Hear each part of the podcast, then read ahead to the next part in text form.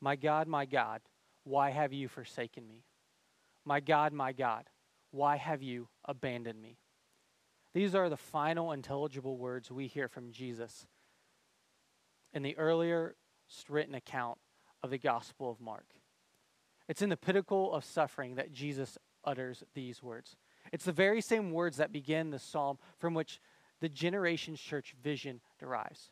I cannot think of a better Sunday to show how the example we have in Jesus correlates exactly with what's happening right now at Generations Church. Mark gives us several details to help his readers feel the weight of the moment. Before we get into some of the details of the scene, here's the main point. I just want to give it to you up front. Jesus was sent so that we knew how to be human and to be and Jesus to be the sacrifice. Let me say that again.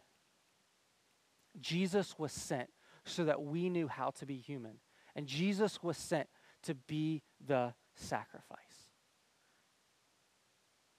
So today on Send Overstay Sunday, we're able to see how Jesus, setting this example for us, calls us to live as sent people in our lives. Mark begins the account of Jesus hanging on the cross with darkness. Having been on the cross some hours, darkness sets in. A few weeks ago, I told the story of the Passover. I'd encourage you to go back and rewatch that teaching as I retold that story. Because once again, the history of Israel comes into play. The ninth plague in Egypt, when God was freeing his people from slavery, was a three day period of darkness, followed by the final plague, the death of the firstborn, either a lamb or a child. Author Warren Wiersbe notes the darkness of Calvary was an announcement that God's firstborn and beloved Son, the Lamb, was giving his life for the sins of the world. Sin is a pollution that contaminates and distorts everything. It has distorted us, it has distorted our world. And just like smog that needs to be run through an air purifier to be clean, our lives must be cleansed as well. And it's Jesus and his act on the cross that provides means of that cleansing. And then Jesus, there on the cross, states the first verse of Psalm 22, which is misinterpreted by some as a cry for Elijah, as he says, Eloi, Eloi, Surely, if Jesus is righteous, God will spare him. So they look at him and they mock him. Because if God was present in this man, then God would surely spare him from suffering and death. Instead of the divine voice from heaven intervening in this moment, it's the voice of Jesus who cries out. Jesus' cry of Psalm 22 was not one of physical pain, psychological confusion, or dread of death. Jesus was fully aware of what he was willingly experiencing. God was willingly allowing it to happen. There was going to be no miraculous rescue of Jesus that preceded his death. Jesus would die. He was forsaken by God in his death so that we would never have to See, Jesus' citation of Psalm 22 1 does something additional as well. Jesus alerts us to the end of the promise. Jesus knows that while the consequences are present and he is fulfilling this unique sacrifice there on that day that, that, that no one else could fill, that there on the other end of that feeling of abandonment, that very real forsakenness, was a promise of God's presence and restoration. See, that the ends of the earth, that all nations, that all people would come to know the righteous one. Let me, let me read Psalm 22 for you, the concluding verse, so that we can get a picture of what Jesus is alluding to here on this day for all those who experience and watching it.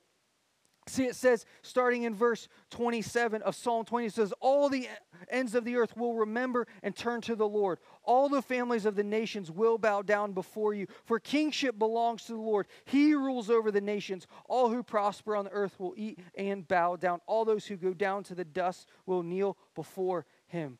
Even the one who cannot preserve his life, their descendants will serve him. The next generation will be told about the Lord. They will come and declare his righteousness to a people yet to be born. They will declare what he has done. Jesus is alerting the crowd there on that day while people looked on and mocked and scorned and says, Come down off of that cross. Surely Elijah will save him. Surely God will intervene. Jesus is saying, No. Here on this moment when all seems lost, when all seems forsaken, I'm clinging to a promise that days thousands of years from now, people will be talking about me, the crucified, and then risen Savior. See, Jesus was experiencing the consequences of something he had never done there on that cross. He had lived a life out, out of his own understanding. He didn't do that, but we do that time and time again. And Jesus died. And God accepts that sacrifice of Christ as tangible evidence. The curtain of the sanctuary, there, Mark recalls, was split into, and do not miss this, from top to bottom we know that there are two curtains in the temple. And Mark does not clue us in on whether it's the inner or the outer curtain. Regardless, the separation between the Gentiles and the Jews or the courts from the holy place where God dwelt was no more. There was no more division. Further, this was God's doing. The barrier that sin created, both spiritually and naturally, between God and man, has been atoned for. The bill has been paid with Jesus' life, meaning God in all his glory is now freely and fully accessible to all people. You no longer have to go to a physical space to interact with God. What began with a claim in Mark 1 1 now is concluding with a confession. It comes in the unlikeliness of people. It's shocking, as Mark recounts. A person who is responsible for the very death of Jesus comes into awareness of who he is. The confession of the soldier is not mocking. It's not misguided. It's not misapplied. It directly confronts his worldview. For it was Caesar who was the Son of God. It was Caesar who was Lord. And it's only in full view of the claims about Jesus and now his subsequent death that the soldier claims Jesus is the Son of God. Most likely, this soldier had seen others crucified. But something is different about this crucifixion. The very weakness and suffering of Jesus' death becomes revelatory. What's shocking to the reader is that those who are present with Jesus, the women, seem the most unlikely to tell his story. There in front of them is the crucified Son of God, the Messiah, who died for his friends and his enemies, for the least likely of all humanity. At the intersection of the cross was the intersection of God and humanity. Now, I enjoy puzzles, putting them together, finding the patterns, you know, doing the edges first to make the picture. But what always helps as we tr- as I try to put the picture together of the puzzle is that picture on the cover of the puzzle box. I enjoy the sense of accomplishment. I enjoy the, the challenge. But I always know that I can go back to a single reference point. Mark emphasizes the shocking claim that the crucified and risen Jesus is the Messiah. And throughout his account of Jesus' life, it's puzzling. People have been pulling pieces together here and there, trying to figure out what it means to look at Jesus and understand who he truly is. But we only rightly see Jesus when we see his life and his death, his suffering and his sacrifice, and ultimately his resurrection. See, Jesus was sent so that we knew how to be human, and he was sent to be the sacrifice. It's only in the giving of ourselves do people truly understand what we believe. Jesus shows us what it's like to give ourselves to others so that others may come into awareness of who He is. When people functionally or verbally look around and go, Where are you, God? It's the church's job. It's the followers of Jesus' responsibility to embody the reality of Jesus so that people may say, I'm not sure I believe what you believe, but I believe that you believe what you believe because you continuously give yourself away for the sake of others. Because together, we as Generation Church listen and respond to Jesus together because we take our cue from Him. When we need a reference point to go back to, we come back to Jesus time and time again. This is why Generation Church has resolved itself to be a church that is both looking to be faithfully present within the community and start new churches. We want people to know that God has not forgotten about them. We want people to know that they aren't alone in this world, nor that they have to live life in isolation. This is more than just me saying and attempting to live this out. The whole vision is that a whole community, nay, a whole family of people live this out together. And we can only do this. We can only keep going when what motivates us is the very being that is also the message we share. That we have been brought into God's family via God's Son. We want people to believe in that message and live out of that love. Generations Church, this is why we serve. This is why we do Egg My House. That's why we're so excited to send off Damion and Seeds of Greatness Ministries because we believe more people will come to know in the name of Jesus who he is and what he has done for them and begin to experience the wholeness and the beautifulness of God's family together when we both live faithfully and send people purposefully. I'm excited to share with you just a little bit more about Seeds of Greatness and what God is doing. Hey, Pastor Damion Young here from Seeds of Greatness Ministries, and we are excited as a ministry to share our hope, our story, and what's next is rooted in a passage of scripture that says in John 20, 21, Then Jesus said to them again, Peace be unto you, as my Father has sent me, even so send I you we serve a sending God, and God is a sending God. And not just that, but Jesus had so much intended for us that He is a sending Savior. He says, As the Father has sent me, even so send I you. We're excited about Send Over Stay Sunday because we believe in the authority of the church to send. For it says in Acts 13 1 through 3, now, there was in the church that was at Antioch certain prophets, teachers, as Barnabas and Simeon, that was called Niger, and Lucius of Cyrene and, and, and Manaen which had been brought up with Herod the Tetrarch and Saul, as they ministered to the Lord and fasted, the Holy Ghost said, Separate me, Barnabas and Saul, for the work whereunto I have called them. And when they had fasted and prayed and laid their whole, laid their hands on them, they sent them away. So the question really is, as we approach Send Over Stay Sunday, which one comes first? Pray, bless, or multiply? Um, the first one that comes first is pray, because they said, in the scripture, and when they had fasted and prayed and laid their hands on them, they sent them away. Prayer is always going to come first in everything. And then after that, it's going to be the blessing. And they laid their hands on them. And last but not least is going to be multiply. For John said this in John the 15th chapter, verse 5 I am the vine, ye are the branches. He that abideth in me, and I in him, the same bringeth forth much fruit. For without me, you can do nothing. Um, multiplication happens when we abide in him and he abides in us. And God has intended for us to bear much fruit. So we just believe as a ministry that, you know what, hey, um, the church is going to pray for us, the church is going to bless us, and then we're going to multiply. Now, Damon, I've known you for a little while, and I always got to ask, though, because I think people get to know a little bit where you're from by this. Favorite football team? Go. Oakland Raiders. You know they're not in Oakland anymore, right? They're in Las Vegas.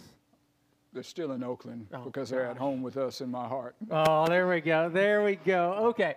Now, Damon, you are starting a new church in Vancouver.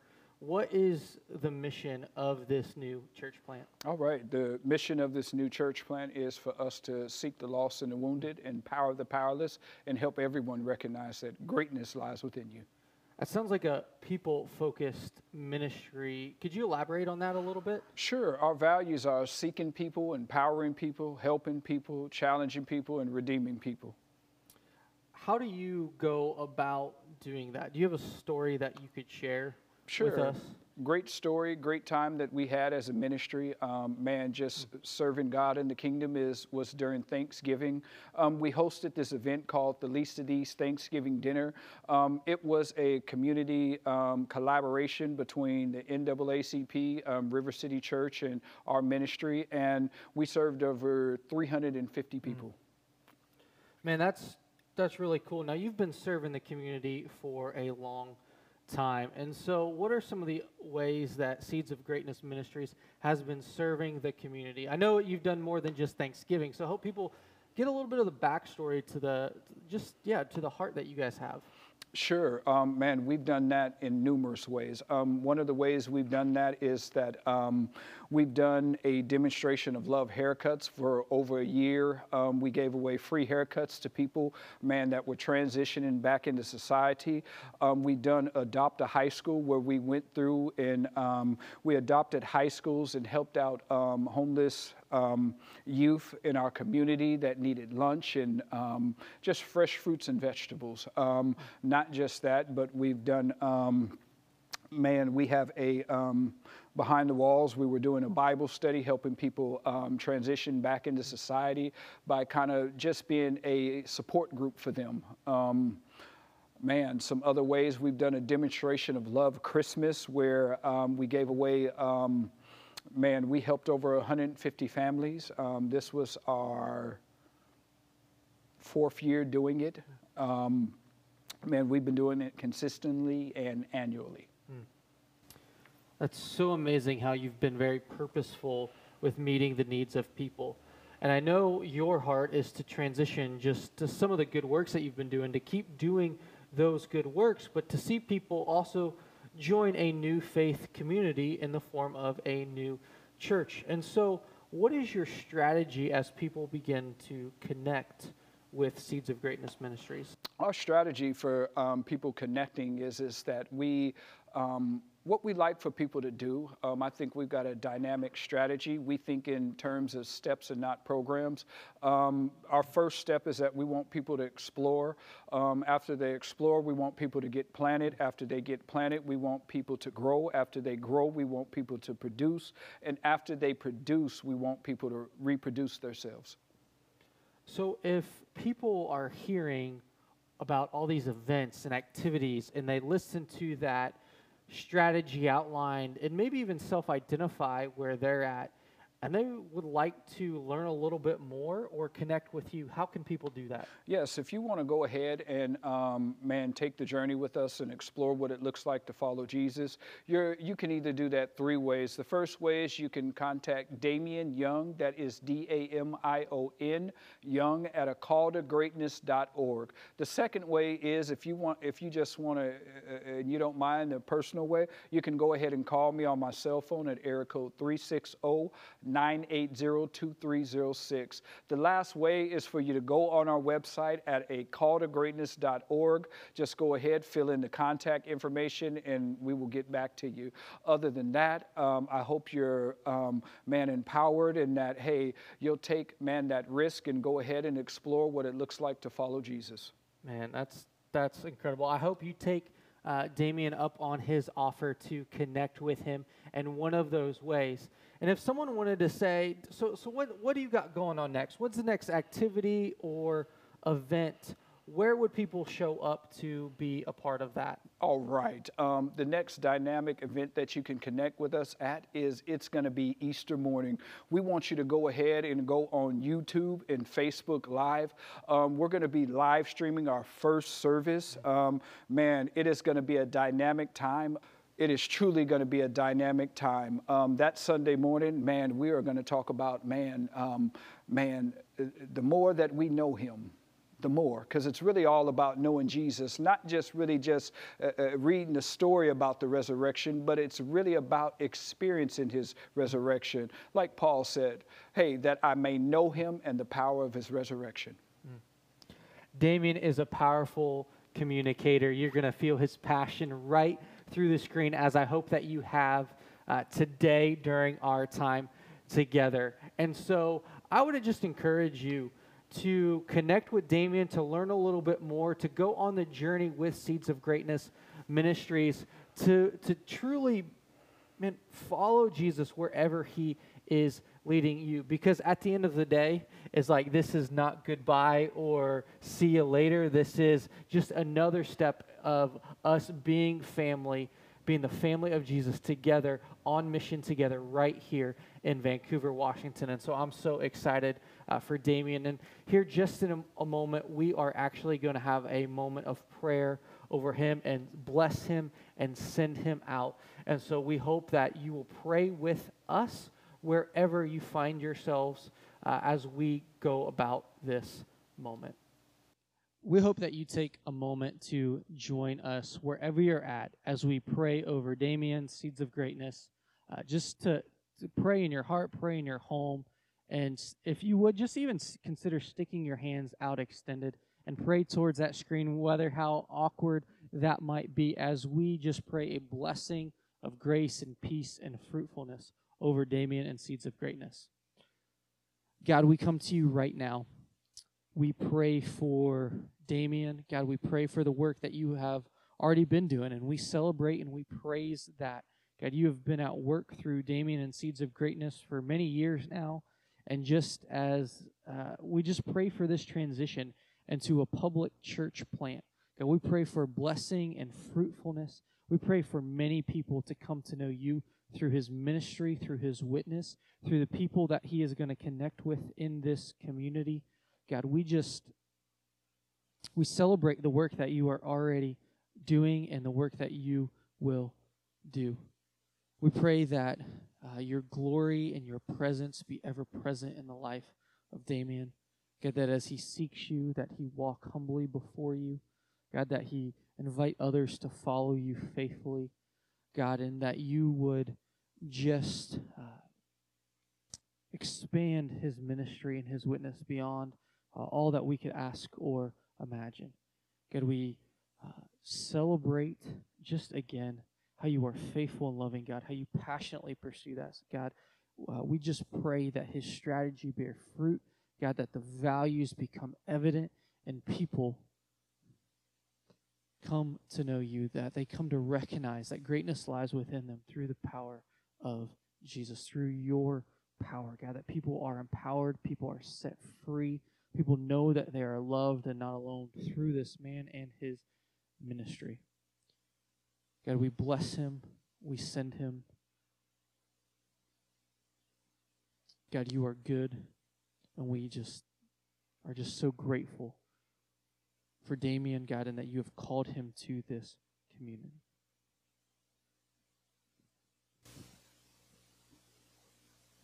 Father, we are just grateful. Grateful for the friendships and relationships that have come from connection with Damion and those who call Seeds of Greatness their home and those who are ex- just exploring it right now. God, I, I'm thankful for just the impact that they have already had, not just on our community, but even us around generations how they have continued to push us to pursue Jesus, to see Him in different ways, to worship differently, to even just, God, just experience you. God, I am I'm excited for what you are going to do. God, we have no idea where this is going to go, what this is going to lead to, but God, we know that you are at the forefront of all of this. Your Holy Spirit is orchestrating this relationship. You are leading Damion. You are creating seeds of greatness and calling people to this, and I'm so excited to just see how your Holy Spirit leads in this ministry. God, I just pray as they go forward that uh, even in times of trouble, of stress, of anxiety, of things constantly changing, that God, they are able to rest in you, have hope, even have joy in the midst of struggle, of stress, in knowing that God, you are there, you are present, that you have called them to this. God, I am I'm excited for who they get to connect with, the witness they get to have for the community, how they get to continue to point people to Jesus in all that they do, in everything that happens around there. I know I know where their heart's at. I know where their passion is, and I'm so excited to see that lived out in our community to begin to reach the lost, those who haven't connected with you, or maybe those who just have a fractured relationship because of past experiences that God, they get to see you just through this relationship, through this connection with Seeds of Greatness. And God, uh, us at Generations, we just want to, we want to bless them. We want to encourage them. We want to continue to support them and nurture this friendship and relationship and just equip and empower them however we can to go live out what you have called them to. I just pray that you continue to work, you continue to speak, you continue to guide, and you just continue to show us who you are and what you are calling us to. God, we do this all in your son's name. Amen.